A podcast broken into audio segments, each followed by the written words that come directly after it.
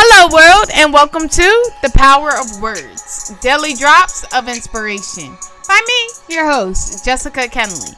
Today is Thursday, March thirty-first, two thousand twenty-two. I will be reading from Until Today by Iyanla Van Zandt. I open my heart and mind to be aware how my A B Cs will lift my spirit. A. Almighty Creator of the universe. B. Beloved Father, Mother, God. C. Created me a clean heart this day.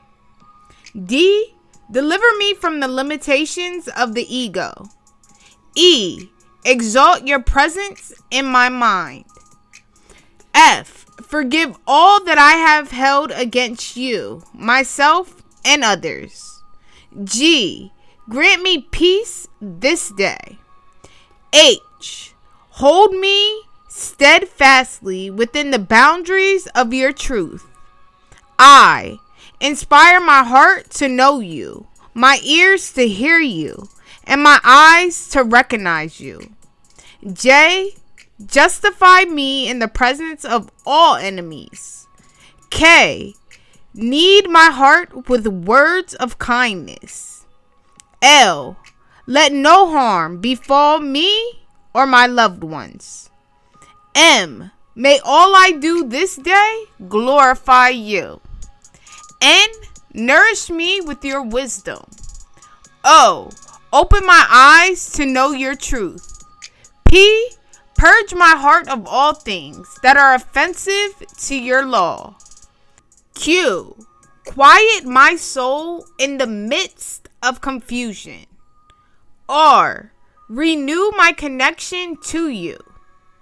S. Save me from my secret fears. T. Teach me to trust you at all times. U.